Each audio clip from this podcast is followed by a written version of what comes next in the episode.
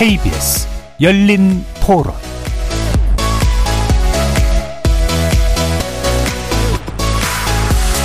안녕하십니까. KBS 열린 토론 정준희입니다.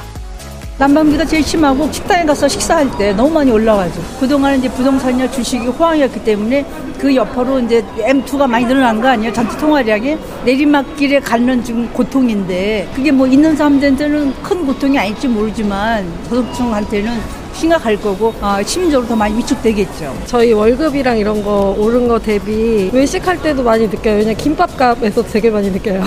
물가를 잡는 것보다도 지금 당장 저는 막 이자 나가는 거랑 이게 너무 크니까 그것 때문에 뭐 너무 허우덕거리니까는 금리 너무 올려도 뭐 서민들 경제만 더 힘들어지니까 동결을 잘한 것 같습니다. 물론 지금 뭐 낮출 시기는 분명 아닌 건 맞으니까 실질적으로 이제 서민들이 느끼는 침체가 너무 힘들어서 더 힘들게 할 수는 없다고 생각을 해요. 동결에 대해서 아주 우려를 갖고 있습니다. 환율도 가파르게 상승하고 있고 물가가 지금 상향 곡선을 치고 있거든요. 그렇지 않으면 실질 소득이 계속 떨어지고 있는데 결국은 계속 악순환이 되는 이런 과정이 되겠죠. 우리나라만 따로 이렇게 움직일 게 아니고 국제화 시대에 맞춰서 같이 맞춰 나가야 할 것 같아요. 그래서 너무 차이가 나면은 좀 불리하지 않을까. 거리에서 만나본 시민들의 목소리 어떻게 들으셨습니까? 지난 23일 한국은행이 현행 3.50% 기준금리를 동결키로 하면서 약 1년 반 동안 이어진 금리 인상 기조가 일단은 멈췄습니다. 대출금리 인하 등을 기대하는 분들은 많을 테지만 이창용 한국은행 총재는 이번 동결이 숨고르기일 뿐 금리 인상 기조의 종결로 받아들이지는 말아달라 당부했는데요. 미국 긴축 속도나 강도, 환율 그리고 물가 상황에 따라서 언제라도 추가 인상이 가능한 상황이기 때문입니다. 잠시 후 세 분의 경제 전문가와 함께 기준금리 동결 배경과 향후의 영향 짚어보면서 바람직한 금융정책 방향 살펴보는 시간 갖도록 하겠습니다. KBS 열린 토론 지금부터 출발합니다. 살아 있습니다. 토론이 살아 있습니다. 살아있는 토론 KBS 열린 토론. 토론은 라디오가 진짜입니다. 진짜 토론. KBS 열린 토론. 오늘 토론 함께 해주실 세 분의 전문가 소개해 드리겠습니다. 먼저 박종훈 KBS 기자 나오셨습니다. 네, 안녕하세요. 자, 조영무 LG경영연구원 연구위원 자리하셨습니다. 네, 안녕하십니까. 차영주 YG경제연구소 소장 함께 하셨습니다. 예, 안녕하십니까. 자, 이번에 어 3.5% 수준의 어 기준 금리가 이제 한국은행에서 일단은 동결이 됐는데 이번 결정에 대한 어 짧은 평가를 먼저 한번 들어보고 시작할까요? 박종훈 기자님. 네, 일단 한국은행에서는 물가 압력이 조금 완화됐다고 평가를 한 것 같은데 음. 문제점은 한국은행이 그러면 그동안 물가 전망에 대해서 잘 맞춰왔느냐 예. 이 부분이 진짜 문제라고 생각하거든요. 음. 근데 우리가 당장 이제 물가가 급등해서 정말 큰 곤란을 겪었던 2022년 상황을 음. 보면요. 한국은행은 이 22년 오기 직전인 그 21년 11월에 물가 상승률 22년의 물가 상승률 전망을 2%로 음. 맞췄습니다. 음. 그런데 실제로는 5%가 넘게 올랐거든요. 음. 그러면 2022년에는 이 물가 상승 전망을 제대로 했느냐? 이것도 아니었어요. 왜냐하면 그해 2월 달, 그 지난해 2월 달에 이 경제 전망 보고서를 보면 한국은행은 여전히 물가 상승률을 3.1%밖에 보지 않았습니다. 음. 그러니까 결국은 그 해조차도 제대로 물가 상승률을 맞추지 못했다는 거거든요. 그래서 좀 제가 약간 걱정되는 건 공공요금 인상이라는 게 한번 일어나기 시작하면 그 뒤에 후폭풍이 정말 무섭거든요. 예. 그렇기 때문에 이런 공공요금 인상 이후에 그 뒤에 후폭풍으로 물가가 계속해서 올라가는 그런 현상이 있을 수 있는데 그러다 보니 지금 다음 달 3월 달에 물가 대란설 이런 게 음. 나와요. 차근차근 하나씩 다 올라갈 것이다. 네. 이런 얘기도 있고 공공요금 인상도 지금 다 한 게 아니거든요. 음. 가을로 이걸 어, 좀 미뤘을 뿐인데 그때 또 그러면 어 물가를 또 불안하게 만드는 요인도 있지 않겠느냐 이런 문제도 나온 데다가 또 하나는 이제 국제적 요인으로는 사실 중국이 리오프닝을 한다. 그래서 그게 우리나라 경제에는 좀 도움이 되는 측면도 있겠죠. 음. 근데 문제점은 그렇게 되면 원자재 가격이 더 오르고 국제적으로 인플레를 자극할 가능성도 있는 상황. 그러니까 다시 말하면 굉장히 불확실성이 큰 상황이거든요. 그래서 이창용 한국은행 총재가 이런 말을 했어요. 지금 상황이 안개가 가득해서 어느 방향인지 몰라서 차를 세운 것이다 이런 표현을 음, 썼는데 음, 예. 자 이 안개가 자욱할 때 운전 해보셨죠? 음. 예. 저는 사실 뭐 안개가 자욱할 때 심지어 우박이 이제 막 내리칠 때 이럴 때 운전을 좀 해봤었는데 그때 쫙 고속도로에서 흐름이 있는데 그때 갑자기 브레이크를 밟아버려요. 예. 그렇게 되면 뒤에 오는 차에 추돌 사고가 일어날 가능성이 굉장히 커집니다. 사실 이렇게 안개가 짙을 때는 브레이크를 밟는 것보다는 교통 흐름에 맞춰서 이 말이 무슨 뜻이냐 하면 음. 국제적인 흐름에 맞춰서 같이 행동하는 게 나을 때도 있거든요. 지금 미국의 금리 인상 기조에 맞서고 있는 나라들 기껏해야 일본이나 중국 정도고 예. 중국은 방화벽이 워낙 튼튼하니까 좀 다른 면이 있고요. 일본 같은 경우는 세계 경제 2, 3위를 왔다 갔다 하던 지금 뭐 3위로 밀렸지만 한때 미국과도 사실 자웅을 겨루면서 세계 경제 1위를 노렸던 그런 나라입니다. 그리고 엔화는 여전히 국제 통화고요. 그런데 우리가 지금 어, 우리만 브레이크를 밟았을 때 음. 저는 오히려 안개가 자욱할 때 어, 교통 흐름에 맞춰가는 것보다 오히려 더 위험한 측면이 있지 않을까 이런 생각이 좀 듭니다. 예, 물가가 좀 잡힐 것이다라는 그런 판단의 기초를 두고 있는데 그게 과연 맞을까? 공공요금 인상 여파가 분명히 있을 텐데 잘 모르겠어서 멈춘 거면 그게 외로 더 심각한 문제를 또 야기하지 않을까라는 그런 지적을 해주셨네요. 자, 그럼 조용무 연구원님 말씀 들어보겠습니다. 전반적으로 평가를 해본다라면 이번에는 금리를 인상해도 이상하지 않은 상황이었다라고 보고 음, 있습니다. 예. 어, 물론 주식시장과 같은 금융시장에서는 어, 금융시장 특히 자산 가격에 도움이 되기 때문에 금리를 동결할 것이라고 하는 전망이 많았지만 음. 저는 그것은 전망의 희망이 섞여진 예, 예. 이야기였다라고 판단을 하고 있고요. 우리나라뿐만이 아니라 글로벌하게도 금융시장이 올해 연초에 중앙은행들보다 앞서갔다가 지금 조정받는 양상이 나타나고 있기 때문이죠. 어, 그런 면에서 보면 어, 한국은행의 어, 이야기를 좀 저희가 잘 볼 필요가 있다고 생각을 합니다. 이번에는 어, 금리를 동결하면서 어, 1년에 4번 있는 한국은행의 경제 전망이 동시에 발표가 되었는데요. 그 내용을 보면 올해 당초 보았던 것보다 경제 성장률 전망치는 낮추고 음. 동시에 물가 상승률 전망치도 낮췄습니다. 네. 아, 그러한 상황에서 어, 금리를 동결했다라고 한다면 사실은 어, 앞으로 경제가 안 좋아질 것 같기 때문에 음. 경제 성장률 전망치를 낮추었고 경기 침체에 대한 우려 때문에 금리를 올리지 못했다라고 하는 것이 일반적인 해석일 겁니다. 네. 근데 그러한 상황에서 한국은행의 이번 금리 결정 회의 이후에 있었던 기자회견 등에서 경기 침체에 대한 우려 때문에 금리를 동결한 것이 아니라 앞으로 특히 3월 이후에 발표될 물가 상승률 수치가 떨어지거나 안정될 것이라고 하는 전망을 지금 가지고 있기 때문에 금리를 동결했다라고 이야기를 하고 있습니다. 예. 어, 경제가 안 좋은 것은 지금 경제 지표로 나타나고 있지만 물가 상승률은 최근에 도려 상승세로 돌아섰고요. 음. 실제 경제 지표로 확인되지 않은 물가 안정에 대한 전망을 토대로 해서 한마디로 금리를 동결했다는 이야기입니다. 그래서 이러한 상황에서 어, 한국은행의 기대와 달리 물가가 만약에 쉽사리에 잡히지 않는다라고 한다면 어, 앞으로 한국은행이 여러 가지 비판에 직면할 수도 있다라고 생각을 하고 있습니다. 예. 그러니까 겉으로 이제 드러낸 물가가 잡힐 것이다라고 하는 그런 수치는 사실 그렇게 설득력 없어 보이고 아마 내부적으로는 경기 침체에 대한 우려일 텐데 어, 조만간 아마 한국은행이 과연 올바른 판단을 내린 것이냐에 대한 상당한 심판대에 올라갈 수도 있다. 자, 차영주 소장님.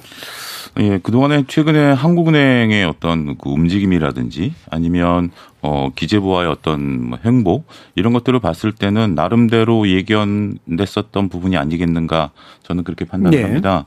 아, 23일 금통위 이전에 17일 날 기재부에서 최근 경기 동향에서 경기 둔화를 이제 언급을 했었죠. 최근에 이제 무역 수지가 상당히 좀 좋지 않은 상태고 내수가 부진하다라는 어 이러한 구체적인 수치를 들면서 그런 얘기를 했었고 경기에 이제 좀 방점을 찍어야 되지 않겠는가라는 게 이제 기재부에 계속해서 계속된 얘기였었죠. 어 그리고 행정부 에서도 계속 이제 경기 얘기를 좀 하고 있는 상황에서 한국은행이 아무리 스스로가 어 이런 물가 안정의 목표를 두고 있는 기관이라 하더라도 경기를 신경 안 쓸 수 없는 어 그런 형국이다라고 저는 그 어 고민을 좀 했을 것으로 좀 보여지긴 합니다. 어 그리고 한국은행이 이제 금리를 올린다라는 부분에 있어서 25bp 금리 인상을 한 다음에 그럼 그 다음 결정을 할 수 있는 카드가 과연 몇 개나 남아 있는가 이런 부분들까지도 종합적으로 고려를 해보게 된다라면 한국은행 입장에서는 그동안 어, 작년부터 그랬죠. 미국의 금리 인상과는 어, 좀 속도 조절론에 나서겠다라고 이미 밝혔었던 부분들이 있기 때문에 이번에 한국은행이 할 수 있는 카드는 지극히 제한적인 카드였었고 그리고 앞으로 쓸 수 있는 카드도 그렇게 많지 않다라고 본다라면 음. 나름대로 어, 한국은행 입장에서는 지금 이제 그 계속해서 얘기하고 있는 올해 물가 상승률이 꺾일 것으로 본다라면 한 번 정도는 정말 쉬어가는 말 그대로 그런 정도의 의미가 예. 어, 말 그대로 어, 담겨져 있는 게 아니겠는가 음. 저는 그렇게 판단을 합니다. 예, 일단 쉬어간다, 그러니까 지켜보겠다라고 하는 정도의 의미가 뭐 솔직히 맞다. 자, 그러면 이 총재는 뭐 사실 그래서 이제 일정한 유보성을 좀 남겨놓긴 했잖아요. 다시 올릴 수도 있는 거다. 근데 그게 이제 어떻게 명확한 판단 기준들이 그럼 어떻게 해서 나올 것이냐. 이를테면 이제 물가 말 그대로 상황. 이라든가 어 해외 상황이라든가 여러 가지 판단 기준들이 있을 텐데 어떤 것들을 주된 변수로 보시는지 조 위원님 말씀 좀 주실까요? 어, 역시 가장 중요한 것은 단계적으로는 물가라고 봅니다. 예. 물가 상승률이 어, 확연하게 잡혔다라고 아직까지 판단하기가 어렵고요. 지난해부터 어, 저희 view를 말씀을 드릴 때 음. 물가 상승률이 지난해 가을쯤에 정점을 형성을 하겠지만 음. 그 이후에 많은 분들이 기대하시는 것처럼 물가가 빠르게 안정될 것 같지 않다. 물가 음. 상승률이 빠르게 떨어질 것 같지 않다라는 말씀을 아마 이 방송에서도 드렸던 것 같고 예, 예. 박종훈 기자님 유튜브에서도 음. 제가 말씀을 드렸던 기억이 있는데 예. 예. 사실 그러한 전망이 맞지 않기를 바랬지만 그러한 흐름으로 가고 있다고 보고 있고요. 음. 그러한 현상은 비단 우리나라만의 현상이 아니고 미국을 포함한 글로벌한 흐름이라고 지금도 역시 보고 있고요. 예. 그러한 상황에서 어, 어떻게 보면은 앞서도 말씀드렸지만 금융시장이 앞서갔었는데 미 연준은 그러한 앞서가는 금융시장에 브레이크를 걸려고 하고 있고 음. 그것이 조만간 있을 올해 상반기에 당장은 3월에 미국의 통화정책 결정회의에서 어, 지속적이고 그리고 예상보다 큰 금리 인상으로 나타날 가능성이 있다라고 보고 있습니다. 예. 이것이 결국은 인플레 때문이건 또는 어, 국내외 금리 격차 확대에 음. 의한 것이건 한국은행의 통화정책 결정에 있어서 굉장히 중요한 변수가 될 것으로 보고 있고요. 어, 동시에 저 개인적으로는 어, 앞서도 한국은행이 발표한 경제 전망과 이번에 어, 한 금리 동결에서의 그 발언을 같이 말씀을 드렸었는데 저 개인적으로는 이미 한국은행이 인정하고 있지는 않지만 이미 우리나라 통화 정책의 웨이트가 무게 중심이 예. 물가에서 경기 쪽으로 옮겨가고 있다고 판단을 하고 있습니다. 예. 한마디로 아직까지 물가가 잡히지는 않았지만 경제가 안 좋고 음. 어쩌면 앞으로 더 안 좋아질 수도 있기 때문에 이러한 경기 침체를 감안을 해서 음. 통화 정책을 펴고 있고 그래서 경기 침체 때문에 금리를 동결한 것은 아니라고 하지만 어, 조금 전에도 차 소장님께서도 말씀하셨습니다만 이미 많은 경제 주체들이 경기에 대한 부담 때문에 이번에 금리를 동결한 것이 아닌가라고 이미 해석을 하고 있는 거죠. 예, 예. 그런 면에서 보면 어 앞으로 저는 금리를 올리기가 점점 더 어려워질 것 같습니다. 음. 그러면서 보면 어 저희 예상처럼 경기 흐름이 좋지 않다라고 한다면 어쩌면은 이제 금리를 올릴 기회가 오지 않을 가능성도 있고 음. 올린다고 하더라도 한 번 정도 0.25% 포인트 정도밖에 올리지 못한 채로 이번 금리 인상이 끝날 가능성이 있습니다. 예. 그런 면에서 보면 향후에 우리나라의 경기 흐름이 과연 한국은행과 정부가 예상하고 있는 것처럼 상저하고 상반기에 어려운데 그 어려운 것이 상반기로 끝나고 과연 하반기로 가면서 좋아질 것인지 아니면은 그 반대로 어, 그나마 지금이 낮고 시간이 지날수록 점점 더 어려워지면서 예. 상고 하저의 흐름, 하반기로 가면서 더더욱 어려워지는 흐름이 나타날 것인지가 저 개인적으로는 굉장히 중요한 변수가 될 거라고 보고 있습니다. 예, 일단 뭐 무엇보다 물가가 중요하겠지만 안 잡힐 것 같고 아무래도 사실은 내심 실질적인 기준은 경기 문제일 텐데 점점 더 아마 어려워질 가능성이 높아서 인상 기회를 잡기가 어려울 것이다. 차 소장님은 어떤 판단하시나요? 예, 저도 뭐 비슷한 의견입니다. 예. 지금 이제 경기에 대한 부분들을 보게 된다라면 이게 단순하게 금리를 가지고 경기를 어, 좌지우지할 수 있느냐라는 부분들에서 지금은 조금 벗어나는 부분들이 있죠. 예. 어, 미국 같은 경우 IRA 법이라든지 음. 칩스법이라든지 이런 것을 통해서 우리 현재 수출 주도형 경기에 경제에 대한 어, 산업 구조를 지금 어, 변화를 요구하는 그런 부분들도 있고요. 우리가 지금 현재 국내 투자를 이루어야 되는 부분들에 있어서의 공동화 부분들도 걱정을 해야 되는 부분들이고 또 중국과의 관계에 있어서의 수출의 어떤 트리거 이런 것까지 걱정해야 되는 부분들이기 때문에 단순하게 금리와 경기와의 관계가 아, 상관성이 좀 많이 떨어질 수 있다라고 보는 거죠. 음. 어찌됐든 지금 우리가 쉽게 이제 물가는 올라가는데 특히 이제 공공요금 필두로 해서 소비자 물가는 올라가는데 경기가 살아날 수 있느냐라는 부분들과는 결이 좀 달라질 수 있다라고 보여지고요. 어, 금리를 올릴 수 있는 부분들은 뭐 앞서도 언급드렸다시피 룸 자체가 그렇게 작긴 합니다만 문제는 이제 올리지 못 못하는 부분에 있어서 그러면 우리가 어, 많은 자산 시장에서 바라보는 내리는 부분들까지 생각할 수 있느냐라는 부분에 있어서는 그게 오히려 더 멀어질 수 있다. 음. 그러니까 금리를 올려서 물가를 잡는 것도 하나의 방법이지만 금리를 올리지 않고 그냥 높아진 상태에서 오래 끌고 가는 거 이것도 물가를 잡을 수 있는 방법이기 때문에 음. 그러한 방식으로 금리 부분에 있어서는 현재 수준보다 조금 높아질 수도 있지만 어, 지금 수준에 머문다 하더라도 쉽게 그렇다고 해서 역설적으로 쉽게 내려오지는 않을 것이다. 음. 저는 그렇게 바라보고 있습니다. 예, 박 기자님. 사실 이청용 한국은행 총재가 이 금통이 마치고 나서 기자회견 했을 때 이 필요한 경우에 금리를 올릴 수 있다 이렇게 말을 했지만 음. 저는 사실 조영무 연구위원님이 조금 조심스럽게 말씀하셨지만 좀 더 강하게 말씀드리면 네. 사실은 실물 경제가 하반기에 나빠질 확률이 훨씬 더 크다고 봅니다. 음. 그 이유는 뭐냐면 미국에서 금리를 올린 다음에 실물 경제에 영향을 미치는데 보통 6개월에서 한 12개월 정도 보거든요. 근데 금리를 아직 다 올린 게 아니잖아요. 네.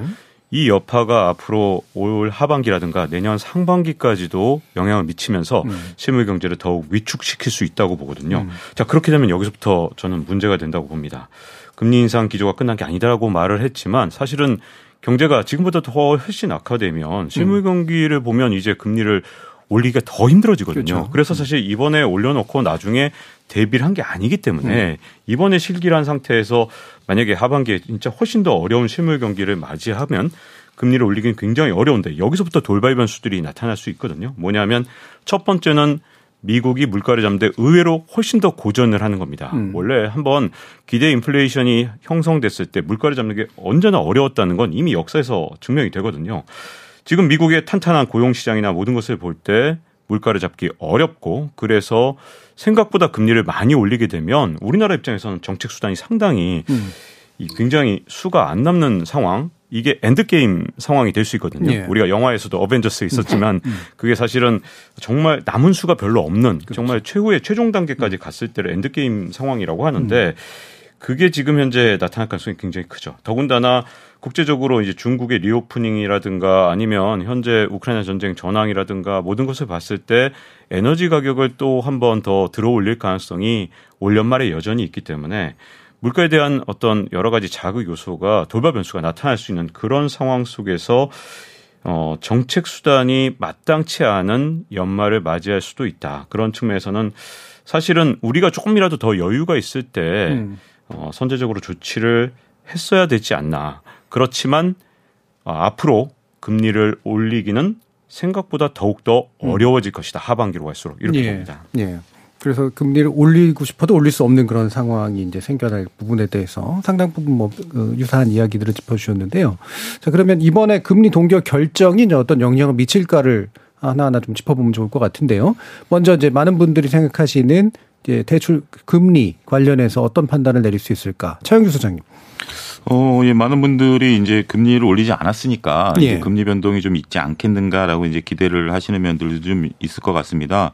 특히 이제 최근에 정부가 은행에 대해서 조금 압박을 하는 음. 면도 있고 있기 때문에 기대감을 좀 가지시는 분들도 있을 텐데 어 여기에 이제 김지현 금융위원장이 그런 얘기를 했죠. 어 대출 금리의 원가가 되는 코피스 금리가 현재 좀 멈춰 있는 상태고 어 조달 금리가 안정되고 있기 때문에 은행이 여기에 이제 플러스 가상 금리만 조금 조정을 한다라면 어 금리를 좀 낮출 가능성이 있다라고 좀 언급을 하셨죠. 거기에 이제 기대감을 좀 가지시는 분들이 있으실 텐데 이제 은행권에서는 또 얘기가 좀 다릅니다. 현재 지금 대출 금리의 기준점이 되는 게 이제 금융채인데요. 어 금융 금융채 금리가 최근에 조금 오히려 좀 올랐어요. 예. 그러니까 어 이제 4.113에서 최근에 이제 3.66까지 이제 떨어졌다가 다시 어 조금 올라오는 그런 모습을 좀 보여주고 있거든요.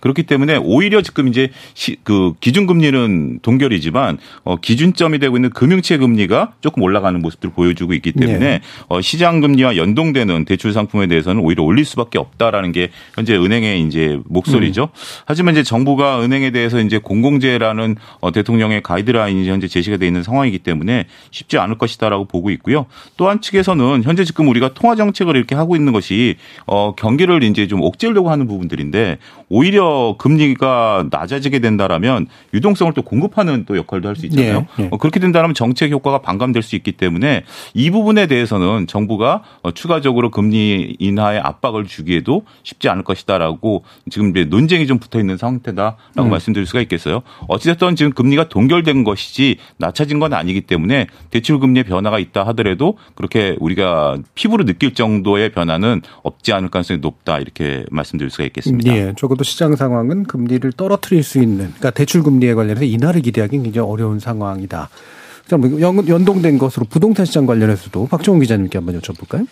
사실 이 부동산 시장에서는 그동안에 이제 계속해서 시그널이 한쪽으로 가고 있거든요. 뭐냐면 정부에서는 끊임없이 이제 여러 가지 규제 완화를 통해서라든가 아니면 부담스러운 금리를 낮춰줘서라든가 이런 식으로 시장에 집을 가진 사람들한테 집을 팔지 말라는 신호를 주고 있는 거나 네. 다름이 없습니다. 그런데 이 관련해서 폴 크루그만 이 노벨 경제학상 수상자잖아요. 네. 이분이 일본 장기 불황 그리고 아시아 외환 위기 뭐 등등에 굉장히 관심이 많았기 때문에 일본 장기 불황의 원인 중에 하나로 이 부동산 시장의 거래 소멸을 음. 굉장히 높게 어, 원인으로 보고 있습니다. 네. 근데 이분이 했던 얘기 중에서 제일 중요한 얘기가 뭐냐면 시장에서는요 집을 보통 이 최근에 산 사람들이 자기가 산 가격보다 낮게 파는 건 정말 쉽지 않거든요. 그렇죠. 그렇기 때문에 이 팔려는 사람들은 이 가격이 이미 떨어져도 잘 시장에 매물을 내놓지 않는데 음. 이미 시장에서 엄청 이게 가격이 낮아졌다는 걸 느끼는 이제 구매자들 입장에서는 또 역시 집을 살지 않으려는 그렇죠. 그런 경향이 있습니다. 음. 그렇게 이 비대칭적인 상황이 계속되게 되면 오랫동안 거래가 소멸되게 되고 이 기간이 길면 길수록 어떤 문제가 생기느냐. 음. 집을 팔고 싶지만 정말 급매물에 급급급 음. 매물이 돼도 마지막까지 참다가 그 어느 순간 이 티핑 포인트 음. 정말 임계점을 딱 넘어서는 순간 매물이 많이 나와서 음. 오히려 이 부동산 시장에 훨씬 더 하락폭을 음. 키우는 그런 문제점이 있고 이 폴크루그만이 일본의 이 장기 불황을 설명할 때 거래 실종 부분이 일본 경제에 굉장히 큰 패착이었다. 일본 정부가 잘못 정책을 어, 폈다고 보고 있는데 지금 우리 지금 정부에서 계속 끊임없이 그런 시그널을 주는 거죠. 집을 가진 사람들한테 조금만 더 기다려봐. 더 음. 강력한 음. 이 정책이 기다리고 있어. 금리도 우리가 더 압박해 줄 거고 이런 문제점을 해결해 줄 거야. 라고 음. 신호를 보내주고 있지만 문제점은 정부가 금리를 낮추라고 그래서 뭐 잠깐 뭐 몇 달은 낮아질 수가 있지만 음. 자, 그렇게 되면 어떻게 되느냐. 지금 현재 은행에서 예금 금리 이제 정부의 압박 압박 때문에 낮췄다는 거 진짜 누구나 다 알 만큼 진짜 정부에서 아주 대놓고 압박을 했잖아요. 네, 네. 그랬더니 그 이 money move에서 역 money move가 일어났습니다. 다시 음. 말하면 은행의 예금 금리가 낮아지니까 이 돈이 무려 60조 원이 음. 최근 두 달 동안 빠져나가서 이 돈들이 다른 데로 가버린 음. 거예요.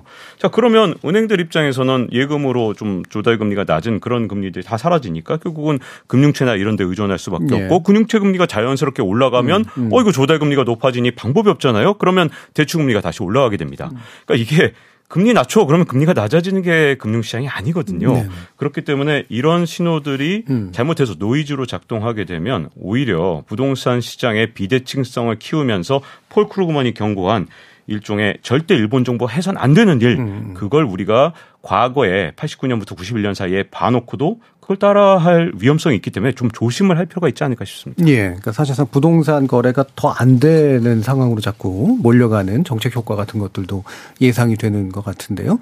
어, 한미 금리 격차 문제를 대해서 여쭤보려고 하는데 어, 지금 일단 그 두 개 두 가지잖아요. 한미 금리 격차가 이제 어 이렇게 벌어지면 우리나라 또 환율 문제부터 해서 여러 가지 문제가 생기는 거 아니야? 이것도 있고 실제로 얼마나 더 벌어지게 될까라고 하는 거에 대한 예상도 되게 중요할 텐데 이 부분에 조영미 연구원님 일단 먼저 말씀 주시죠.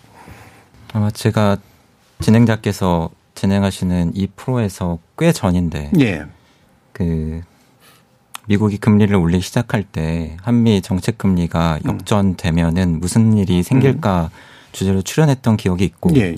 그 자리에서 과거 경험들을 저희가 분석을 해보면 미국 금리가 한국 금리보다 높아졌다고 해서 당장 돈이 빠져나가지 않습니다. 예. 그렇게 해서 문제가 생긴 적도 별로 없었고 음.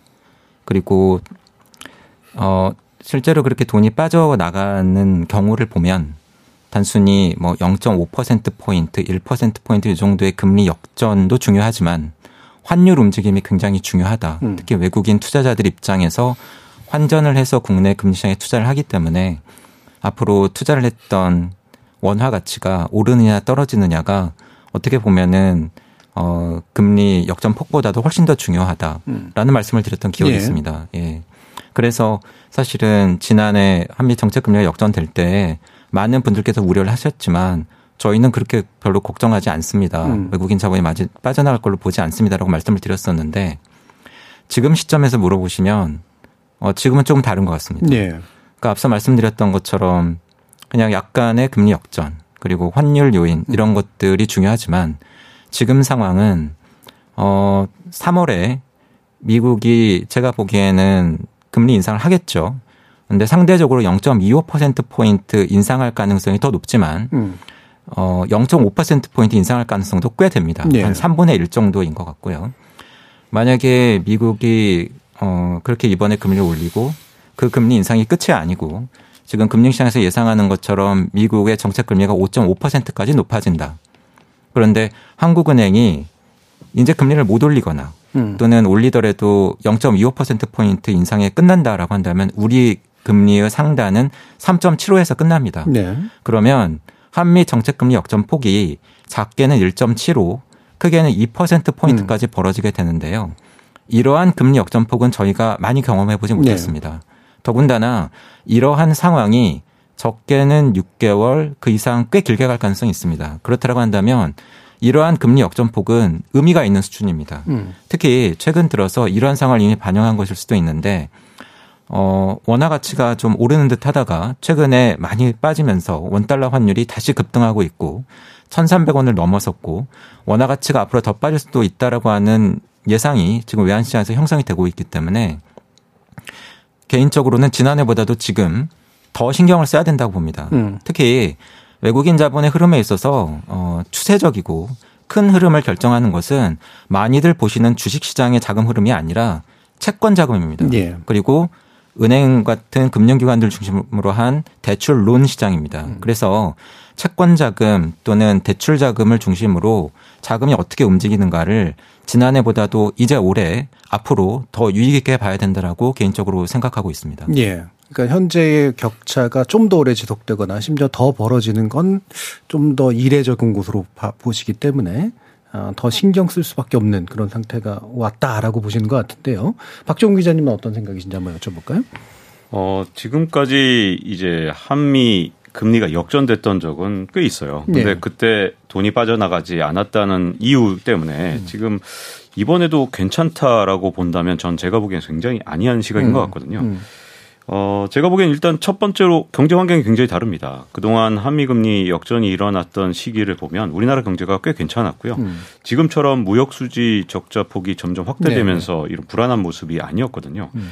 이게 일단 첫 번째로 이 기저에 깔려있는 가장 큰 차이점이고 여기에 이제 가장 중요한 문제가 뭐냐. 자, 우리가 지난해 9월에 일본의 엔화 환율을 우리가 목격을 했죠. 음.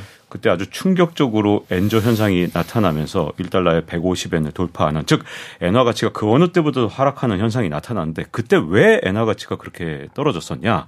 그 이유는 미국이 금리를 계속해서 올리는데 아 일본은 못 올린다. 그렇죠. 이게 진짜 중요하거든요. 음. 사실은 어 금리 격차보다 중요한 건 미국이 아무리 올려도 올리지 못한다라는 음. 그 시각이 굉장히 중요한데 요번에 우리가 동결을 해버렸기 때문에 음.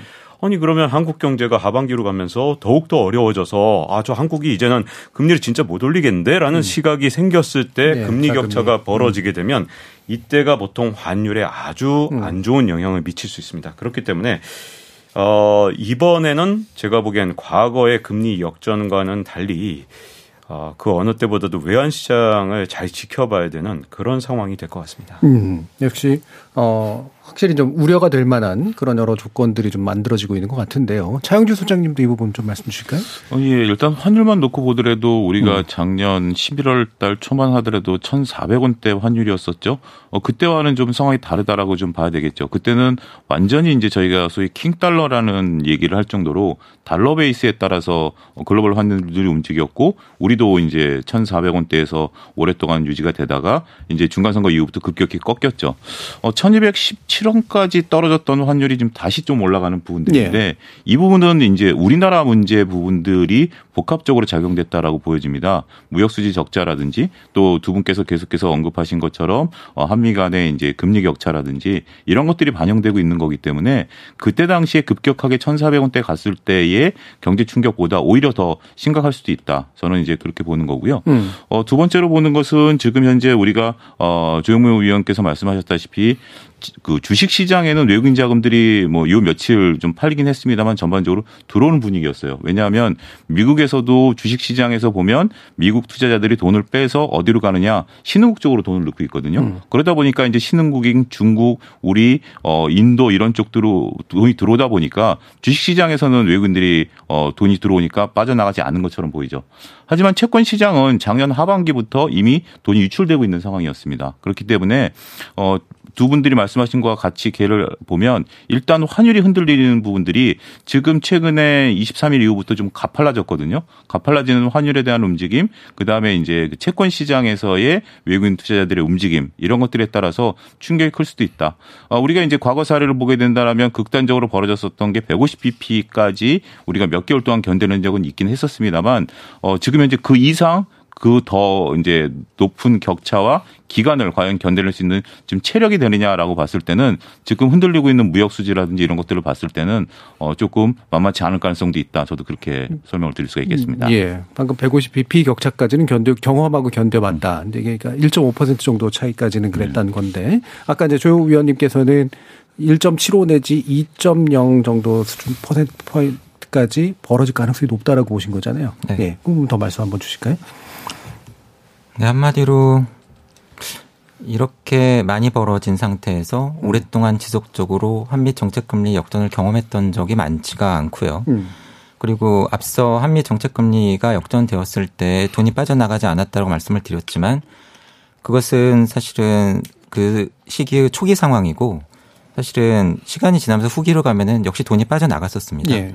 그런 면에서 뭐 지금은 조금 더 저희가 신경을 써야 되는 상황이고 어, 특히 매크로 상황을 놓고 보면 어, 미국과 우리나라를 비교를 해보면 미국은 버티고 있다.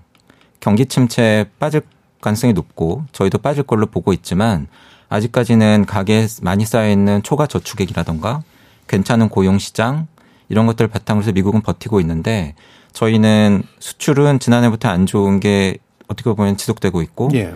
어, 내수 회복세는 사실은 지난해 4분기부터 이미 안 좋다라고 하는 것이 데이터로 나타나고 있고 어, 그러한 상황에서 경제 성장률을 떠받쳐 줄 만한 부분이 마땅치 않은데 어, 앞으로도 상황이 그렇게 낙관하기 어렵다. 그러한 상황에서 미국은 뭐 경기가 뒷받침이 되니까 어, 당장 발등에 불인 물가를 잡기 위해서 금리를 올리고 있지만 우리는 이번에도 동결한 것처럼 그러지 못하고 있다라고 한다면 사실은 원화 가치가 앞으로 더 떨어진다거나 또는 원화 가치 하락이나 국내 금리 역전을 반영을 해서 어, 외국인 자금을 중심으로 해서 자금 해외로 유출될 그러한 상황은 사실은 지난해보다는 훨씬 더 많이 지금 갖춰지고 있다라고 말씀을 드려야 될 것 같습니다. 예. 그러면 다른 두 분도 혹시 미국과의 격차가 어느 정도까지 벌어질 것 같으신지 한번 예상을 한번 좀 들어볼까요? 박, 박 기자님. 네, 일단 저는 뭐 당장 이제 3월 같은 경우에 이제 FOMC를 연다 하더라도 이게 금리를 아주 빠르게 올리기는 좀 쉽지 않은 음. 측면이 좀 있습니다. 그래서 아마도 이제 월가에서 예상도 지금 어 올린다 하더라도 0.25% 포인트 정도 아니겠냐 쪽에 조금 더 무게가 음. 있거든요. 이제 그 이유가 뭐냐면 이 속도를 빠르게 올렸더니 문제가 뭐냐. 바로 지난해 9월 같은 경우에 영국의 국채 대란이 한번 음. 있었고 그다음에 10월 같은 경우는 이 엔화 환율이 정말 엄청나게 이제 달러 대비 치솟아 오르면서 즉 음. 엔저 현상이 일어나면서 문제는 일본이 그냥 가만히 있었던 게 아니라 미국의 국채를 투매한 적이 있었어요. 네. 그 과정에서 미국 국채 시장도 한번 출렁거린 적이 있었기 때문에 제가 보기에는 속도를 빨리 가져갔을 때 잘못하면 동맹국들 또는 음. 뭐 미국 국제 시장과 연관이 있는 일본 같은 이런 어떤 동맹을 넘어서서 사실 미국한테도 영향을 좀 줄 수 있는 이런 나라들이 음. 영향을 받고 하면 분명히 문제가 되기 때문에 어, 한 번에 속도를 빨리 가져가는 건 분명히 어렵다는 걸 미국도 알고 있습니다. 음. 그러면 이제 물가를 잡을 방법은 둘 중에 하나거든요. 원래 빠른 속도로 올릴수록 이게 가성비가 좋아집니다. 음. 왜냐하면 시장에 충격을 주니까 그만큼 금리를 적게 올리고도 이 물가를 잡을 수 음. 있는데 문제는 이게 어, 금융시장의 혼란까지 야기한다면 그렇게 할 수가 없겠죠. 예. 그렇기 때문에 저는 상당히 점점 더 높이 봐야 된다고 보고요. 이 제임스 불라드 세인트루이스 연은 총재가 지금 5.5%까지 간다고 했을 때, 음. 야, 이게 정말 말이 되냐라는 얘기가 있었는데 요즘에 이 월가의 일부 economist들이 최근에 상단을 6%에서 6.5%로 예. 0.5%나 더 포인트나 더 올려놨습니다. 음. 그러다 보니까 제가 보기에는 이 금리 격차가 지금 우리가 지금 예단하기가 참 힘들어졌어요. 음. 이, 이게 뭐 대충 지금 보니까 뭐 한 1.5% 포인트에서 멈춘다든가 뭐 2%에서 멈춘다든가 이렇게 지금 어 내다보는 것 자체가 음. 제가 보기엔 어, 좀 제가 보기엔 워낙 돌발 변수가 많은 상황이기 때문에 음. 좋지 않은 분석인 것 같습니다. 네. 열어놓고 네. 앞으로 가능성을 좀 봐야 되는 그만큼 불확실성이 커진 상황이라고 보여집니다. 네. 쉽게 올리지는 못하겠으나 상단이 굉장히 더, 더 높아질 여러 가지 이유들은 존재하니까 뭐 심할 경우에 한 3%포인트 이상 또 벌어질 수도 있는 요인도 아예 없진 않다. 차영주 소장님은 어떤 견해신가요? 어, 일단은 저는 이렇게 생각을 해봐야 될 것 같습니다. 미국이 과연 어디까지 금리를 올릴 수 있을 것인가에 대한 예측을 먼저 해야 될 것이라고 예. 보여지는데, 어, 우리가 이제 작년의 상황들을 보게 된다면, 작년 이제 미국이 FOMC를 했을 당시에 2023년도에 금리 목표치가 3.5였습니다. 음. 그러다가 이제 9월 달에 금리 목표치가 4.5로 바뀌었고, 그 다음에 이제 12월 달에 이제 FOMC를 하면서 금리 목표치를 터미널 금리 5.2 정도로 이제 제시를 했죠. 어, 그런 상태였었는데 그때 당시 작년에 이제 이렇게 그 금, 금리 목표치가 낮았었을 때 우리가 75bp나 50bp 금리 인상을 할 때 시장에 충격을 줬었었는데 지금 와가지고는 미국이 이제 금리를 어디까지 올릴 것인가에 대한 시각들이 시장과 연준이 거의 이제 눈이 맞았다라고 지금 보는 시각들이 많거든요. 뭐냐면 네.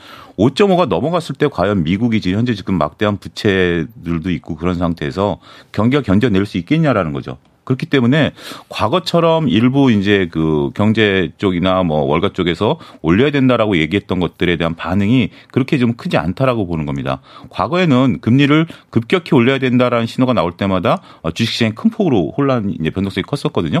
근데 지금은 이제 그런 것들이 오히려 변동성들이 어 잦아들었다라고 말씀드릴 수가 있겠죠. 그러니까 결국 연준이 올릴 수 있는 한도에가 한 5.5 정도까지는 시장을 바라보고 있고 그렇다면 지금 연준이 할 수 있는 카드는 몇 개 안 남았다. 음. 이것은 시장에 충분히 읽어낼 수 있는 거다. 3월 달에 50bp를 하게 되면 어 그러면 다음에는 한 번밖에 더 못 하는 거고 그렇다 만약에 3월 달에 25bp를 하게 되면 두 번 정도는 더 할 수 있다. 음. 그 전에 끝날 수도 있고 두 번 정도 더 할 수 있다라고 어 보는 지금 시각들이 있기 때문에 어 지금 뉴욕의 주식 시장이 어꽤 단단하게 움직이고 있다라고 저는 그렇게 보거든요. 그러면 미국이 이제 50 5.5 정도인 상태인데 아까 이제 말씀드렸던 것처럼 일부에서는 그렇게 보는 거죠. 요즘 이제 고원금리라는 단어를 이제 쓰는데 높은 수준의 금리가 유지가 되는 건데 어 과거에 이제 미국이 금리 인상을 멈췄을 다음에 어 금리가 내려가는 게 최소한 11개월 정도 걸렸거든요. 이 기간이 좀 더 길어질 수 있다라고 미국도 역시 마찬가지 보는 예. 거고 그러면 이제 우리나라는 어느 정도 올릴 수 있느냐라고 봤을 때 미국이 이제 제 개인적으로 봤을 때 5.5 정도라고 보고 우리가 이제 지금 3.5인데 그럼 벌써 어2% 금리 격차가 벌어지는 거 아니겠습니까? 아니겠습니까? 근데 이제 한 번 정도 더 이제 금리를 올리고 마지못해 한 번 더 올린다고 하면 그래도 이제 1%가 벌어지는 거고 근데 이제 우리는 부담스러운 게 그거죠. 경기 계속 저희가 말씀드렸습니다만 25bp 금리 인상을 할 때마다 가계 부채만 놓고 봤을 때 가처분 소득이 6조가 줄어듭니다. 예. 그렇게 된다라면 이게 지금 뭐 충분히 타격을 줄 수 있는 정도이기 때문에 일단 저는 극단적으로는 한 1.75 정도까지는 어 조용 의원께서 숫자 계산 아까 음. 하셨던 거 이제 저도 괴를 같이 하는데 그 정도까지는 고 려해 놓고 음. 전략을 세워야 되지 않을까 어, 싶습니다. 예, 알겠습니다. 자, KBS 열린 토론 어, 일부에서 이번에 한 해는 이제 기준금리 동결이 가지고 있는 여러 가지 가능성과 전망에 대해서 한번 분석해 봤는데요. 이어지는 2부에서 이것과 함께 현재 우리나라가 어떤 식의 정책들을 좀 펼쳐가야 되는가라는 문제를 좀 짚어보도록 하겠습니다. 여러분은 KBS 열린 토론과 함께하고 계십니다. 토론이 세상을 바꿀 수는 없습니다. 하지만 토론 없이 바꿀 수 있는 세상은 어디에도 없습니다.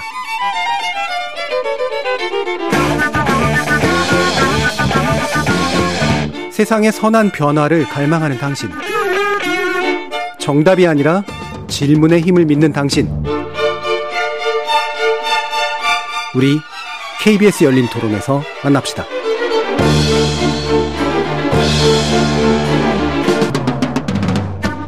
KBS 열린 토론 2부 조영무 LG경영연구원 연구위원 차영주 YG경제연구소 소장 그리고 박종은 KBS 기자 이렇게 세 분과 함께 하고 있는데요. 어, 일부에서 원래 얘기하던 것 중에서 보면 이번에 환율 대란이 다시 한번 재현될 가능성이 여러모로 좀 있어 보인다라는 평가를 해주셨기 때문에 여기에 대해서 이제 그 우리 정책 당국이 할 수 있는 일이 있는가 예전에 좀 개입하는 모습들을 보였는데 여기에 대한 평가도 하면서 이게 실제로 가능한 수단들을 쓸 수 있는가 박정훈 기자님께 한번 말씀 들어볼까요? 우리나라에서 이제 환율에 대해서는 사실 지난해 엄청나게 많이 정부에서 개입을 했었죠. 그래서 예. 뭐 심지어 뭐 한 일간지에 난 기사를 보면 외환 당국이 시중은행들의 달러 주문 동향, 뭐 실시간 포지션 이걸 매 시간마다 보고하라 음. 이런 요청을 했던 기사도 있었고요.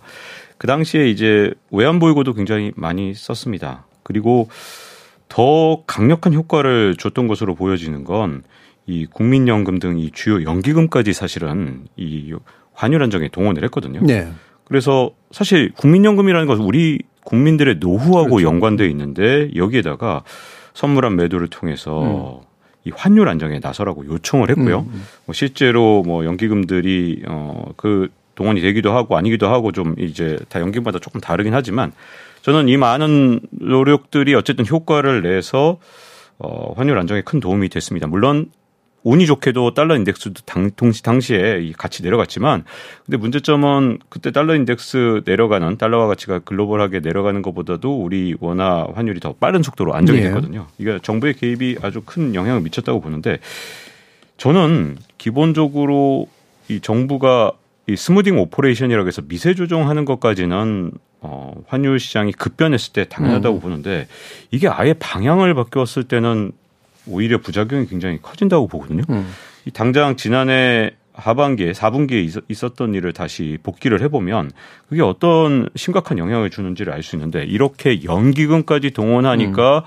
우리 환율이 가야 될 적정 환율, 우리 뭐 무역 수지 적자나 모든 것을 고려했을 때 견딜 수 있는 환율보다 훨씬 내려갔습니다. 그래서 예. 1220원 아래로 내려갔는데 이때가 무슨 문제가 생겼냐면 우리나라 수출 업체들은 1년 농사 잘 짓고 이 달러를 갖고 있다가 음.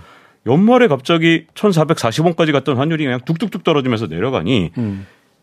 수출 기업들은 진짜 갖고 있던 달러를 1년 동안 이걸 갖다가 처음에 수출할 땐 1,300원일 줄 알고 수출했고 1달러에 뭐 1,400원일 줄 알고 수출했던 수많은 기업들이 있을 거 아니에요? 음. 근데 정작 환전은 얼마였느냐? 견디다 견디다가 연말에 그리고 또 보통 설날 이전에 자금 수요가 진짜 많습니다. 네. 그래서 기업들이 갖고 있던 달러를 이때는 어쩔 수 없이 환전을 해야 되거든요. 음. 이 수출 이 내고 자금이 갑자기 이 내고 자금이 한꺼번에 쏟아져 나오면서 1220원 아래로 갔는데 음.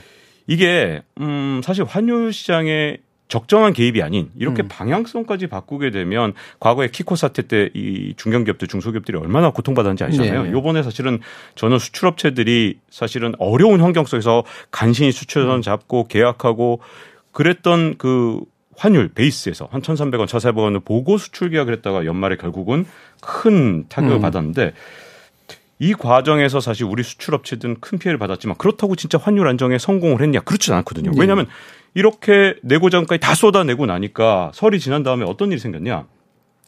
이번 2월 달에 전 세계 통화 신흥국 23곳 중에서 우리 원화 가치가 어 23곳 중에서 6.32%가 급락을 해서 러시아 다음으로 두 번째로 급락을 음. 했습니다. 그 얘기는 뭐냐? 이 적정 환율이 아니니까 당연히 이 환 여러 가지 이제 환 시장은 특히 이제 투기 세력이 정말 많거든요. 음. 근데 어 정말 좋은 먹잇감이죠. 왜냐하면 어 이건 균형 환율에서 훨씬 벗어났고 한국이 예. 버틸 수 있는 환율이 아니라고 생각하니까 음. 전부 다 원화가치 하락에 베팅을 할 수밖에 없게 만들었고 그게 결국은 2월 달에 러시아 세상에 제재를 받은 러시아 루블화 가치 바로 다음으로 우리나라 원화 가치가 급락을 했다. 그게 음. 외환 시장에 개입을 했을 때 어떤 부작용이 나는지 결국 여기에 우리한테는 승자가 없는 거죠. 수출 기업들은 뭐 도대체 무슨 이익을 받느냐, 얼마나 손해 봤냐 이렇게 따져볼 수 있는 거고 외환 시장 아, 안정, 환율 안정에도 큰 도움이 안 됐기 때문에 적정한 개입이 항상 중요하지 않을까. 음. 미세 조정 수준이 낮지 않을까 싶습니다. 예. 마침 또 그 말씀하는 과정에서 이제 우리나라 무역 수준 문제가 나와가지고 이게 사실 상당히 심각한 어, 수준인 것 같아서 11개월 연속 적자를 기록하고 이제 이렇게 되면은 이제 1년 이번 달까지 적자를 기록하게 되면 전망이 그렇게 나오고 있습니다만 1년이 어 무역 투지가 계속 안 좋아지는 그런 상태인데 올 들어 이달 20일까지 무역 적자가 186억 3,900만 달러라고 합니다. 작년 같은 기간에 비해서 2.7배 수준으로 이제 나오고 있잖아요. 이거 왜 이렇게까지 되고 있는 건가? 차영주 소장님 좀 말씀 주실까요? 어, 예, 상당히 좀 심각하다라고 봐야 될 것 같습니다. 무역 적자가 186억이고 동년 동기 대비해서 2.7배지만 작년 전체 3분의 1이 넘는 수준이거든요. 네. 어, 그것을 불과 50일 만에 우리가 이렇게 했다라고 보면 특히 이제 2월 달 같은 경우 작년과 비교했을 때 작년엔 설이 2월에 있었는데 이번에는 설이 1월에 있지 않았습니까? 음. 그럼에도 불구하고 2월 달에 무역 적자가 굉장히 컸었다라는 것이 어, 문제가 된다라는 거죠. 두 가지 크게 볼 수 있는데 하나는 우리의 이제 주력 수출 상품인 이제 반도체가 43%가 꺾였습니다. 네. 어, 그러다 보니까 상당히 안 좋았고 음. 어, 여러 가지 품목 중에서 이제 컴퓨터라든지 가전 무선통신 등이 다 이제 크게 꺾였습니다. 승용차는 늘었는데 승용차 같은 경우는 주로 이제 대미 수출이 늘었기 때문에 이 부분이 늘었다라고 봐야 되겠죠. 그러면 반도체와 무선통신 컴퓨터가 어디서 꺾였느냐? 중국에서 꺾였습니다. 예. 중국 수출이 22%가 줄었고 우리의 또 하나의 시장이라고 봤었던 베트남도 18%가 이제 빠지면서 전반적으로 우리의 어, 주력 상품과 국가가 아, 조금 어, 안 좋은 상황들을 보였다라고 좀 말씀드릴 수 있겠죠. 물론 중국이 이제 셧다운 상태에 있었기 때문에 이제 reopening한 효과가 아직 나타나지 않았기 때문에 이게 이제 reopening이 되고 나면 어, 좀 나아지지 않을까라고 보는 시각도 일부 있긴 있습니다. 근데 이제 그 부분에 대해서는 뭐 여러 가지 이제 우리가 예측성 발언을 할 수밖에 없다라고 보여지고 우리가 이제 지금 문제를 삼는 것은 중국 산업 구조의 변화거든요. 음. 반도체 같은 경우는 현재 지금 중국에서도 어 우리가 생각하는 것보다 어 우리가 이제 고사양 반도체에 대해서는 우리가 단연히 앞서고 있습니다만 중사양 정도까지만 하더라도 이미 그들이 어느 정도 수준까지 올라왔다라고 보여지고 특히 우리가 이제 과거 차화정 시대처럼 중국이 고도 성장을 했을 때는 중간재 수출을 해가지고 우리가 먹고 살았 있었는데 이 부분을 이제 중국이 스스로가 이제 처리하기 시작했다라는 부분들 그리고 이제 특히 어 미국을 중심으로 해서 연합 전선으로 중국을 때리다 보니까 우리가 이제 홍콩 포함해 가지고 중국으로 들어가는 상품들에 대한 어 좀 경로가 막히는 음. 부분들 음. 이런 부분들이 작용을 하다 보니까 무역 상태가 상당히 좀 좋지가 않다 이렇게 좀 말씀드릴 수가 있겠죠. 따라서 지금 이 상태가 단기간에 해결될 문제로 보여지는 않습니다. 아, 반도체 같은 경우 세계 경기 사이클까지 종합적으로 봐야 되는 부분들이다라고 말씀드릴 수가 있겠고 중국의 reopening과 같은 경우도 지금 현재 3월 어, 초에 양회가 열리죠. 양회가 열렸을 때 과연 지금 소비 중심의 reopening에서 과연 지금 현재 중국이 인프라 투자라든지 이런 것을 나설 수 있을지 음. 여기에 따라서 우리의 무역 구조도 달라질 수 있지 않겠는가 음. 말씀드릴 수가 있겠습니다. 아무래도 이제 반도체 부분에서 약화된 부분이 제일 크고 이게 또 중국과의 관련성 속에서 예, 중국이 많이 사주지도 않을 뿐더러 예. 앞으로도 그럴 가능성이 점점 떨어지게 되는 그런 상황들을 지적해 주셨네요. 조용미 의원님은 어떤 부분 짚으실까요? 어, 수출은 올해도 어려울 것 같다고 계속 말씀을 예. 드려왔고 어, 지난해 발표했던 저희 올해 경제 전망에서 수출 증가율이 0%대 예, 예. 불과할 거라고 음. 이미 저희는 전망을 했었고 음. 그 예상과 크게 사실은 다르게 가고 있지 않고 지난해 앞서 뭐 중국 말씀을 해주셔서 제가 떠오르는 건 지난해 5월 전후에서 중국에서 코로나가 확산되었을 때 그때쯤부터 우리 수출이 대중 수출을 중심으로 해서 굉장히 안 좋았기 예. 때문에 질문을 많이 받았었는데 어 그게 만약에 어 중국이 코로나 때문에 경제 활동이 둔화되고 수입 수요가 위축돼서 우리로부터 수입을 덜해서 우리 수출이 위축되는 거라고 한다면 좀 이상하다라는 말씀을 그때도 드렸었고 음. 왜냐하면 만약에 그런 이유라고 한다면은 우리로부터도 수입을 줄이고 미국으로부터도 수입을 줄이고 대만으로부터도 수입을 줄여야 될 텐데 유독 우리로부터 수입을 많이 줄였고 미국으로부터의 수입은 도리어 늘었고 대만은 덜 줄었기 때문에 이러한 부분을 놓고 볼 때 이미 지난해부터 과거에 저희가 보지 못했던 어떤 우리 수출 경쟁력 측면에서의 문제, 구조적인 문제, 특히 대중 수출에 있어서의 문제점이 나타나고 있는 것 같다라는 말씀을 드렸고요. 예. 이 이야기를 사실은 뒤집어 보면 어 제가 생각하기에 지난해 말부터 매크로를 볼 때 가장 저희가 고려를 해야 되는 변화라고 한다면 예상보다 중국이 제로 코로나 정책을 빨리 풀었습니다. 음. 그래서 지금 리오프닝에 대한 기대감이 높고 그러한 기대감을 반영해서 IMF는 최근에 1월 경제 전망을 수정하면서 세계 경제 성장률을 높였는데 그러한 가운데에서 지금 중국 경제 성장률이 높아지고 그리고 중국의 수입 수요가 늘면서 우리 수출이 회복될 수 있을 것인가라고 하는 질문이 많이 제기가 되는 것 같습니다. 근데 앞서 말씀드렸던 메커니즘을 그대로 적용한다라고 한다면 중국이 좋아진다고 해서 우리 수출이 그렇게 크게 늘어날 이유도 잘 안 보인다라고 예. 하는 것이고 예, 예. 특히 최근에 발표되고 있는 우리나라의 수출 통계들을 뜯어보면 어느 지역으로의 수출이 가장 많이 줄고 있는가? 홍콩, 중국 본토, 대만 이 세 개 지역이 가장 많이 줄고 있고 한마디로 중국의 경제 활동과 관련된 권역으로의 수출이 어 전반적으로 수출이 부진한 가운데서 가장 큰 폭으로 줄고 음. 있다라고 하는 점을 감안을 해보면 이건 역시도 지난해부터 계속 말씀을 드리고 있습니다만 이전과 다른 어떤 구조적인 문제다. 예. 특히 우리 제품들은 생각보다 중국 내수 시장에서 존재감이 없습니다. 음. 우리가 많이 수출하는 제품들은 중국의 수출품에 또는 SOC 투자에 많이 들어가는 중간재, 자본재 이런 쪽인데요. 뭐 부품이라든가 음. 소재. 그런데 그러한 쪽에서 중국이 국산화율을 높였건 내지는 자국 제품의 경쟁력을 높여서 이제 한국 제품을 굳이 수입해서 쓰다 사, 사용할 거면 뭐 수입해서 쓸 필요성이 줄어든 것이건 간에 예. 예전과 다른 어떤 구조적인 변화가 분명히 나타나고 있다라고 음. 하는 부분에 저희가 좀 관심을 기울여야 되고 그래서 저희 전망은 중국이 리오프닝을 하더라도 그것이 우리 수출에 긍정적으로 작용한 효과가 과거보다 크지 않을 가능성이 있고 음. 우리 경제 성장을 높이는 효과가 기대만큼 크지 않을 가능성이 있다고 보고 있습니다. 예. 그러니까 주로 이제 중국과의 연관성 속에서 어, 시기도 중요하지만 이제 구조적으로 이제 지금 뭔가가 상당히 변하고 있기 때문에 생기는 문제를 짚어주고 있어서 공통적으로 박종훈 기자님도 마찬가지 견해이시죠. 여쭤보면서 정부가 영업사원 역할 한다는데 이게 과연 가능한 일일까도 한번 말씀 주시죠. 어, 지금 현재 이제 세계 경제 성장률 IMF가 수정을 할 때 세계 경제 성장률을 0.2%포인트 상향을 음. 하면서 한국은 오히려 거꾸로 1.7이었던 것을 1.6%로 이렇게 낮추는 그런 상황이 왔거든요. 근데 사실은 IMF가 우리나라 가장 좋게 보는 곳의 하나입니다. 왜냐하면 다른 데는 더 심각해요. 왜냐하면 한국 시티은행 같은 경우 0.7%, ING 같은 경우 0.6%, 음. 심지어 일본의 노무라 증권 같은 경우는 마이너스 0.6%를 네. 받거든요. 음. 사실 이제 국제 기구 같은 곳들은 보수적으로 전망을 할 수밖에 없습니다. 그래서 음. 새로운 변수들을 적극적으로 수용하지 않고 사실 기존의 이제 변수들에 의해서 그냥 전망을 하기 때문에 이렇게 과감하게 바꾸지 못해서 그렇지 아마도 IMF에서 나올 때 점점 더 낮아질 가능성이 높습니다. 음.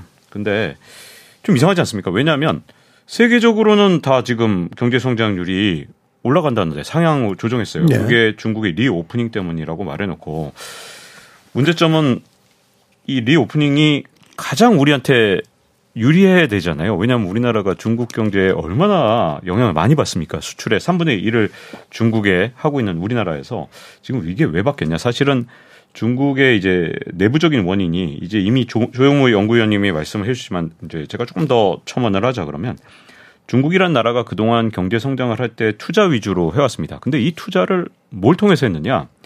보통 이제 지방 정부나 이런 데서 엄청난 보조금을 제공하고 했거든요.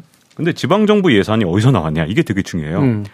전체 지방 정부 예산의 한 40에서 50%가 전부 다 토지 판매 대금에서 나왔습니다. 네. 우리하고는 물론 달라서 음. 토지를 진짜 파는 건 아니고 70년 음, 사용권이죠. 음, 그렇죠. 최대. 음. 최대한 70년 사용권 이렇게 장기 일종의 사용권을 주는데 이게 지난해 부동산 시장이 완전히 얼어붙다 보니까 지방 정부 예산의 거의 40% 가까이가 지금 비었죠. 예. 근데 지출은 그동안 사람들 다 가둬놓고 먹을 거 음. 먹이고 그다음에 PCR 검사하고 하는 동안에 얼마나 많은 돈을 썼겠습니까? 그러다 보니 이게 지방 정부든 하여튼 지금 중앙 정부든 아, 제 아무리 중국이 아무리 통제된 경제를 하더라도 이렇게까지 세수가 빈 상황에서 또 재정 적자가 지금까지 쌓여 있는 상태에서 투자를 통해서 앞으로 성장을 이끌어 나갈 수 있겠느냐 예. 정말 쉽지 않거든요. 예. 그래서 제로 코로나로 리오프닝이 일어난다 해서 하더라도 이 과정에서 저는 투자가 과거처럼 일어날 수 없기 때문에 조영무 연구위원님 말씀대로 우리가 주로 이 투자를 통한 중간재나 이런 걸 수출하던 우리나라 같은 입장에서 정말 쉽지 않게 된 거고 음. 또 하나는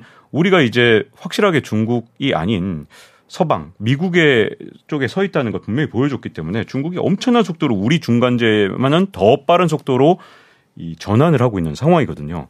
그래서 국산화 속도가 다른 것보다도 한국에서 사오던 중간재를 더 빠른 속도로 합니다. 왜냐하면 예. 이 공급 라인이 언제 부족할지 음. 모르니까요. 자 그러면 저는 사실은 영업사원 어 되게 중요하죠 지금 왜냐하면 음. 우리나라 수출이 지금 이렇게 음. 급감하는 상황에서 진짜 큰일 났거든요. 근데 안타깝게도 이게 중국에 대한 어, 중국화권 이쪽에 대한 수출만 줄어든 게 아니고 아세안에 대한 수출도 엄청나게 줄어들었습니다. 예. 자 우리가 뭐 포스트 차이나 뭐 한때 탈중국 해갖고 정말 논란이 많이 됐었죠. 자 이런 탈중국을 선언적으로 하는 게 진짜 중요한 게 아니라 두 가지죠. 하나는 그 전까지 중국 시장을 최대한 우리가 가져갈 수 있도록 노력을 해야 되고 동시에 그러면 새 시장을 도대체 어디선가 개척을 해야 되잖아요. 근데 문제점은 우리나라가 최근 한 2, 3년 동안 아세안 지역에 대한 투자가 엄청나게 줄었습니다. 왜 그러냐? 미국의 투자만 집중하다 보니까 뭐 투자 여러 개 있으면 전부 다 미국에 투자하고 예. 아세안 쪽에 투자가 음. 급감을 했거든요. 자, 그러면 정말 포스트 차이나 탈중국 이 선언만 하고 도대체 어떻게 할 것이냐 이런 문제가 있는데 이런 어 현재의 상황을 극복하려면 어쨌든 최대한 중국 시장을 유지한 상태에서 아세안이라든가 인도 시장으로 빠른 속도로 진출해야 되거든요. 음. 근데 지금 최근의 상황만 보면 어, 굉장히 어려운 상황이다. 새 시장 개척 없이 어, 과거 시장과의 결별을 하는 이런 상황이기 때문에 요, 어, 약간 좀 그 상황, 요, 이 중간 단계를 잘 넘겨야 될 것 같습니다. 예. 자, 그러면 이게 이제 크게, 어, 우리 그 한국은행, 독립적인 조직인 한국은행 역할과 그 다음에 또 정부의 역할, 정책적인 관점에서 이거를 좀 나눠서 볼 필요는 좀 있을 것 같은데요. 두 가지가 맞물려 돌아가면 제일 좋긴 하겠지만 일단 오늘 주된 주제였었던 한국은행은 어떤 방식으로 좀 이 상황에 판단을 내리고 어떤 정책적 결정을 내리는 게 좋을까에 대해서 먼저 한번 의견을 좀 들어볼까요? 차영주 소장님. 어, 예, 참 쉽지 않은 질문이고요. 쉽지 예. 않은 대답이 될 것 같아요. 왜냐하면 지금 현재 그 한국은행이 할 수 있는 것은 어 금리 역할 조절이잖아요. 그렇죠. 어, 금리 조절이기 때문에 금리 조절할 수 있는 지금 여력이 그렇게 크지 않다라고 본다라면 경기의 방점을 찍던 물가의 방점을 찍던 어, 본인의 자세인 이제 물가 아니 그, 그 물가에 한다 하더라도 경기를 또 전혀 생각 안 할 수도 없는 거고 특히 이제 그 정부가 지금 경기 쪽에 드라이브를 걸려고 하는 입장에서 한국은행이 발을 또 맞춰주는 게 어떻게 보면 거기에 또 힘을 실어주는 부분들도 될 수 있는 부분들이기 때문에 현재 지금 이창용 총재께서도 물가보다는 경기 쪽에 신경을 쓰고 있는 있는 것으로 보여지고 있기 때문에 음. 거기에 이제 발을 맞출 것으로 우리도 받아들여야 되지 않을까 예. 그렇게 말씀을 드릴 수가 있겠습니다. 예. 어렵지만 어쨌든 경기에 좀 방점을 두는 수밖에는 없을 것 음. 같다. 어떻습니까, 조 의원님? 어, 저는 한국은행의 통화 정책이 앞으로 점점 더 어려워질 것 같습니다. 예. 물가가 안 잡힌 상태에서 경기가 음. 그다지 안 좋아지거나 더 어려워질 가능성이 있기 때문에 근데 그렇다고 해서 지금 금리를 많이 올리자니 경기가 부담스럽고 금리를 낮추자니 물가가 안 잡히고 있는 어쩌면은 딜레마 상황으로 지금 가고 있다라고 음. 보고요. 그러면서 뭐 앞으로 운신의 폭이 굉장히 좁을 것 같습니다. 금리를 올리더라도 많이 못 올릴 것 같고 어쩌면은 못 올린 상태에서 쭉 갈 수도 있을 것 같고 결국은 어 앞서도 말씀드렸습니다만 원하든 원치 않든 간에 한국은행의 통화 정책의 무게 중심은 어, 물가에서 경기 쪽으로 옮겨갈 수밖에 없을 걸로 네. 보고 있고요. 음. 지난해 저희가 발표한 경제 전망 보고서에서 그러지 않았으면 좋겠다라고 말씀을 드렸습니다만 저희는 다른 전망 기관들과 달리 올해 우리나라의 경기 흐름을 상고하죠. 음. 그나마 상반기가 그나마. 괜찮고 하반기로 갈수록 더 어려워지지 않을까 걱정을 했는데 사실은 그렇게 가고 있는 것 같고요. 그렇더라고 한다면은 한국은행의 통화 정책은 결국은 경기 쪽에 무게 중심으로 옮겨갈 수밖에 없는데 물가는 어, 저는 요즘에 질문을 받으면 할 수 있는 건 다 해야 된다. 음. 뭐 가령 지난해 많은 논란이 되었었던 뭐 유류 보조세 낮춰서 뭐 효과가 뭐 50원, 100원밖에 안 된다. 그거라도 좋다. 근데 그런 정책들이라도 할 수 있는 것 다 해서 그러한 것들이 10개, 20개, 100개 모이면은 그 효과가 커질 수 있는 것처럼 수단과 방법을 가리지 않고 물가를 잡을 수 있는 것은 다 해야 된다라고 요즘도 정책 예. 제언을 드리고 있고요. 음. 어, 그러한 노력들을 병행해 가면서 결국은 어려운 가운데서 통화정책과 재정정책의 길을 찾아 나갈 수밖에 없다라고 생각을 합니다. 예. 한국은행이 통화정책의 방식으로 뭔가를 할 수 있는 여지가 점점 줄어들고 있다.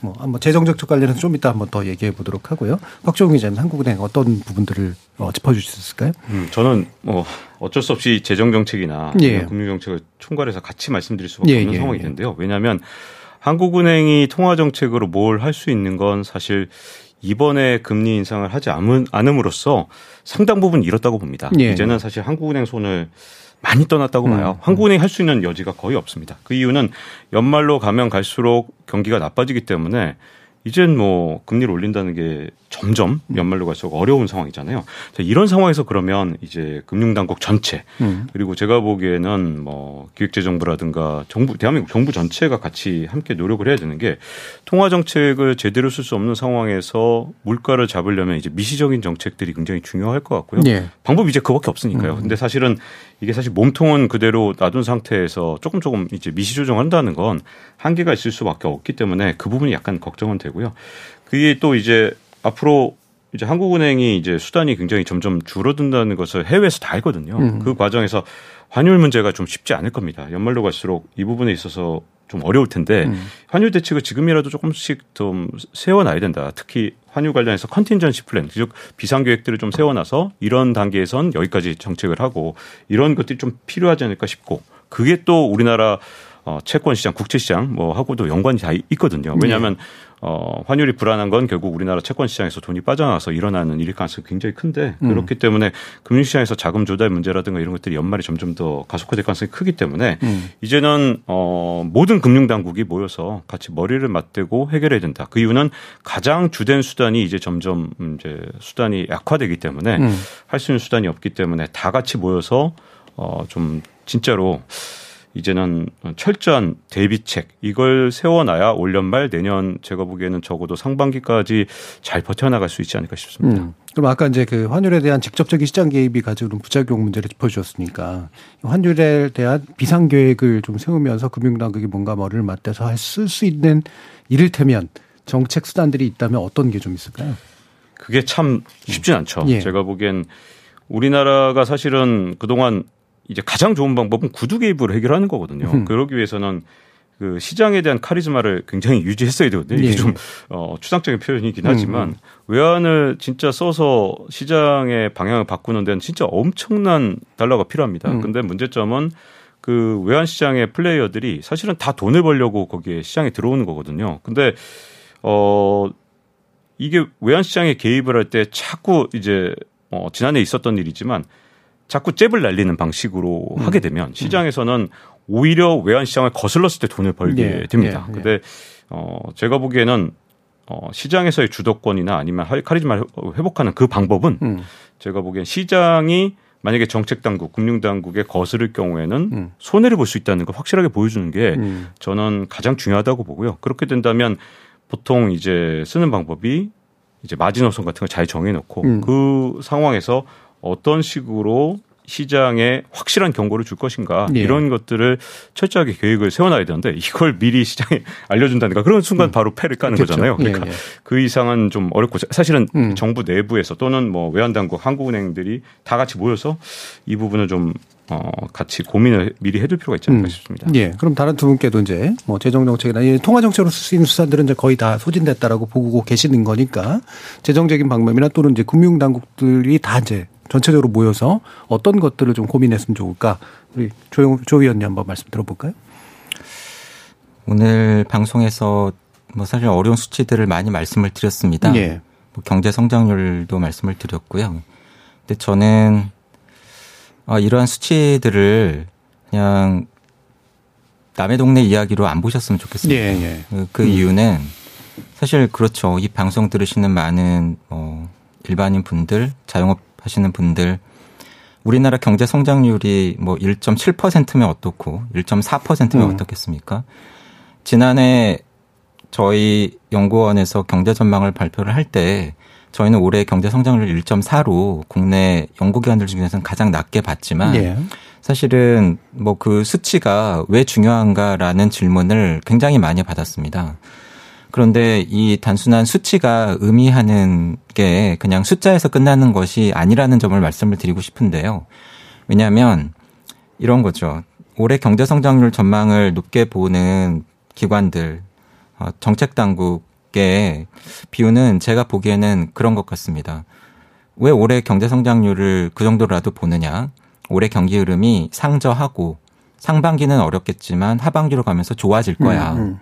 그러면은 이러한 경기 인식과 판단이 어떤 식으로 반영이 되냐면 아, 상반기만 버티면 돼. 예. 그러니까 어려운 시기만 버티면 되니까 올해 쓸 수 있는 정부의 재정 지출 여력을 상반기에 집중해서 쓰는 거죠. 음. 근데 올해 정부가 쓸 수 있는 돈 예산은 이미 지난해 국회 동의를 통해서 이미 결정이 됐습니다. 예. 쓸수 있는 돈 자체를 늘리는 거는 추경밖에 안 남고요.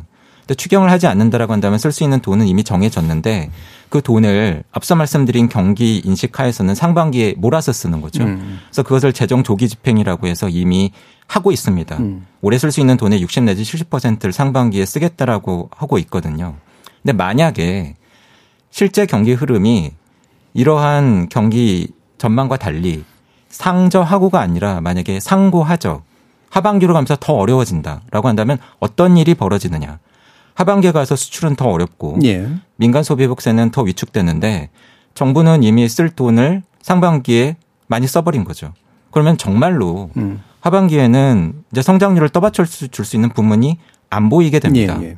그래서 그냥 오늘 저희가 하는 이야기를 뭐 그냥 경제 성장을 전망 수치 내지는 먼 거시경제 통계의 이야기가 아니라 이렇게 경기 흐름을 어떻게 보는가에 따라서 정부가 돈을 쓰는 게 달라지고 정말 꼭 필요한 시기에 돈을 쓰느냐, 정말로 필요한 시기에 쓸 돈이 부족해지느냐, 부족하기 때문에 국가 부채가 늘어나는 것을 무릅쓰고서라도 또다시 추경을 하거나 국가 빚을 늘려야 되는 상황이 예. 오게 되지 않을까? 이러한 맥락에서 저희가 잘 지켜보고 관심을 가질 필요가 음. 있고 특히 전망을 하는 기관들은 어, 전망을 해야지 저는 희망을 이야기해서는 안 된다라고 음. 계속 말씀을 드리고 있는데 그냥 있는 데이터를 객관적으로 해석하고 가감 없이 분석을 해서 전망을 하려는 노력이 필요한 때다라고 말씀을 드리고 싶습니다. 예. 냉정하게 흐름을 보면서 결국은 최종적인 수단이 그나마라도 좀 남아 있는 어떤 조절들을 좀 해나가야 될 것 같다.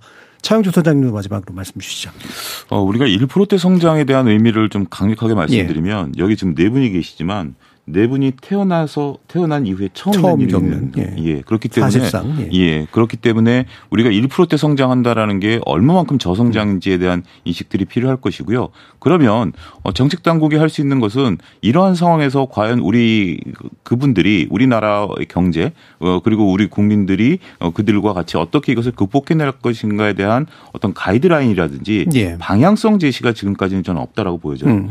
그냥 뒷수습이라든지 미국에 따라가는 형태를 보인다라든지 심지어 공공요금만 하더라도 일단 지금 뭐 물가가 올라가니까 수년시키는 것이지 공물가 계속 올리겠다라는 것에 대해서는 어또 얘기를 하고 있잖아요. 그런 부분들이기 때문에 이게 과연 어 나라 살림을 꾸려가는 데 있어서의 거시적인 어 그리고 1년 단위, 6개월 단위 미시적인 어떤 계획들을 가지고 선도하에 나가야 되는 그런 부분들이 좀 많이 아쉽다. 음. 저는 그렇게 말씀드릴 수가 있겠고 심지어 이제 주식시장 입장에서 본다라면 정부 정책들이 항상 후속으로 따라붙는 느낌이 붙어요. 음. 뭐 일종의 관심이 있었던 쪽들에 후속으로 따라붙지 선도하는 것은 없기 때문에 그런 부분들이 개선되지 않는 이상은 우리가 이 상황을 쉽게 극복하기는 어려울 수도 있다. 이렇게 좀 말씀드릴 수 있겠습니다. 예, 어, 이렇게 세 분과 함께 오늘 열린 토론은 아, 우리나라 지금 경제가 마주하고 있는 아주 난감한 상황들에 대해서 이야기 나눠봤는데요. 오늘 함께 해주신 차영주 YG경제연구소 소장, 박종훈 KBS 기자, 조영무 LG경영연구원 연구위원 세 분 모두 수고하셨습니다. 감사합니다. 한국은행은 돈의 시중 유통량을 조절하는 이른바 통화당국으로 물가나 고용률 같은 지표를 통해서 금리를 결정하죠. 세입과 세출을 관장해서 돈을 쏟아붓거나 많은 기재부와 같은 재정 당국이나 돈의 흐름을 구체적으로 관리하는 금융위원회 등의 금융당국과도 그 역할이 다른데요. 이들의 기능을 나누고 제각각 독립성을 부여한 이유에 따라서 제대로 된 의사결정이 통합적으로 이루어짐으로써 우리 경제가 이 난국을 헤쳐갈 길을 조금이라도 찾아가기를 진심으로 바래봅니다. 참여해주신 시민 논객 여러분 감사합니다. 지금까지 KBS 열린 토론 정준이었습니다.